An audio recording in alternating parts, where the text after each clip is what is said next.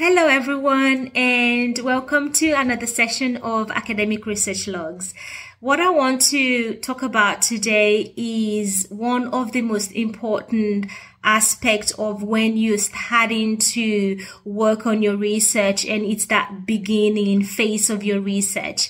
And today the topic is on how to write a good research proposal. The goal of a research proposal is not difficult to be honest. All you're trying to do is you're trying to persuade and convince anyone that your topic is actually worthwhile. You're telling them that your, your, your, um, your topic is feasible, it is doable, it is researchable as well. So your proposal must show that there is an ob- obvious benefit to be gained from doing the investigation and that there is in fact an action need for it. So in other words, you need to show that your research is visible and that something will be accomplished and that it will be delivered on time as well.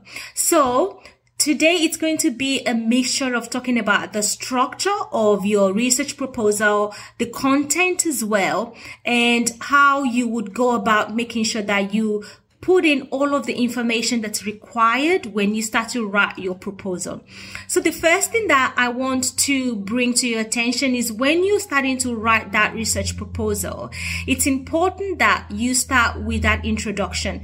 And within your introduction, you need to really discuss what your title is. Make sure it's not complex. It's just, it could be a broad title of what your research area and what your subject is all about.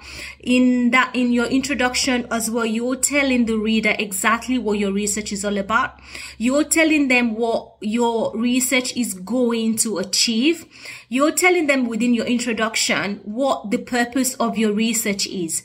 And without this information in your introduction, it will be difficult to evaluate your proposal. So it's important that within that introduction, which would be the first chapter of your proposal when you write it, make sure that you've conveyed exactly what the purpose of your research is.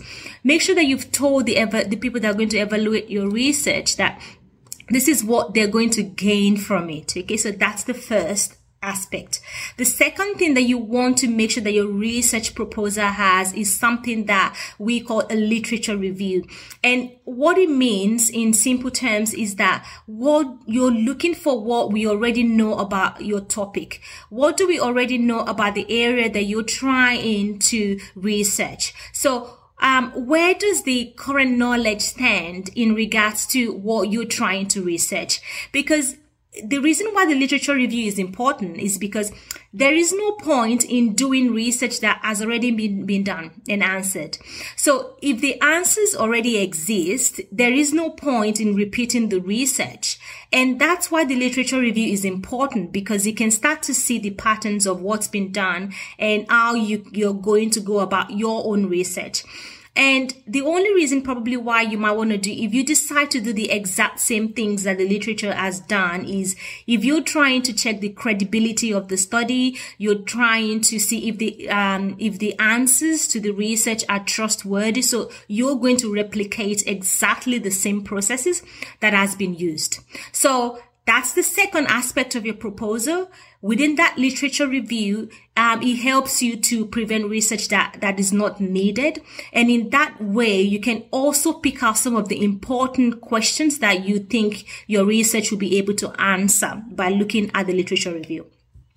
The next thing now is once you've looked at the literature and now you've come up with some important questions that you want to answer, now you can start to formulate your research questions. Remember, you've got a broad topic already that covers generally everything, but the research questions need to be a little bit more specific and you can obtain your questions by the things that you found in the literature. So now that you know what the purpose of your study is, you also know what the current literature says about that topic. So when you're reviewing the, reviewing the literature, you can start to develop questions that will help you to answer that topic. So a good research proposal should have research questions that would help you to answer the topic. The next thing as well is the method. So when we say method, you need to tell the people that are evaluating your proposal how you're going to obtain the information that's necessary to answer the research questions that you are formulated. So you need to talk about things like how you're going to collect your data, how much data you will need, what sort of methods and techniques you will use to collect that data. So it's very important that you also talk about that really clearly. You don't need to complicate it. Just tell them exactly how you intend on going about collecting your data. Again, I think another pitfall that people don't envision when they do their proposal is they don't actually think about um, giving due attention to planning and the resources that that's involved. So it's really important that you have that timeline and you have a guide that you know you're going to go by and it has to be realistic. You need to think about the time that's going to be involved realistically. You need to think about the type of project that you're embarking on. In that plan as well, you need to think about um, what you will be doing at every point in time for each aspect of the project.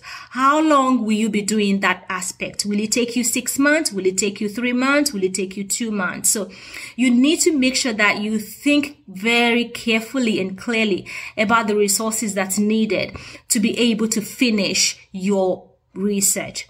So Another very important thing that your research proposal needs to tell the people that are evaluating your proposal is ethics. Ethics is really important. You need to give due consideration to your ethics. Is your research ethical? Is it socially acceptable? You will need to, need to discuss exactly how you will be conducting your research. So what do you require from your participants? Are you putting them in, putting them in any sort of harm's way? Are you abiding by the law? So again, ethics is about you telling those people that you're not going to harm your patient or sorry, harm your participant or bring any harm to them by being involved in the research. You're looking after their best interest all through your research process. So your proposal needs to make sure that you have that in there as well. Lastly, your research proposal needs to specifically spell out the outcomes, the benefit. You need to tell the people that are evaluating your research that what are the specific benefits of investigating the area? So you need to tell them, you need to give a clear account of the implications of your project. So for example, you need to tell them that who are the people that's going to benefit from this project? What's the implication of doing this project? How is it going to benefit everyone that's going to be involved? So you need to tell those people exactly what the benefit of your result would be and the outcomes that's going to come from it. So in conclusion, it's important that when you're writing your um, your research proposal, you have all of those elements and don't miss any of it out. And another thing that I wanted to maybe just add on really quickly is sometimes people question and, and maybe they're not too sure about the people who you write a research proposal to. So these people are the one, the, the, the, they're the ones that will evaluate your research. So for example, if you're doing research at a master's level, your supervisors will be the ones that will be assessing and evaluating your research proposal. If it was to be an undergraduate project, your tutors would be the ones that would be assessing that proposal. If it was something like a PhD, a research degree, higher degree program, there often we have research committees and potential supervisors. Your potential supervisors are people who have expert opinion in the area. They, they have experiences in the area and they can really tell whether what you're doing is feasible or not. So they're the ones that will be assessing. If you're looking for research grant and you're writing application for maybe a funding application for a particular project, there often, there are review panels or people who are experts in the field as well that will sit on your proposal and either approve it.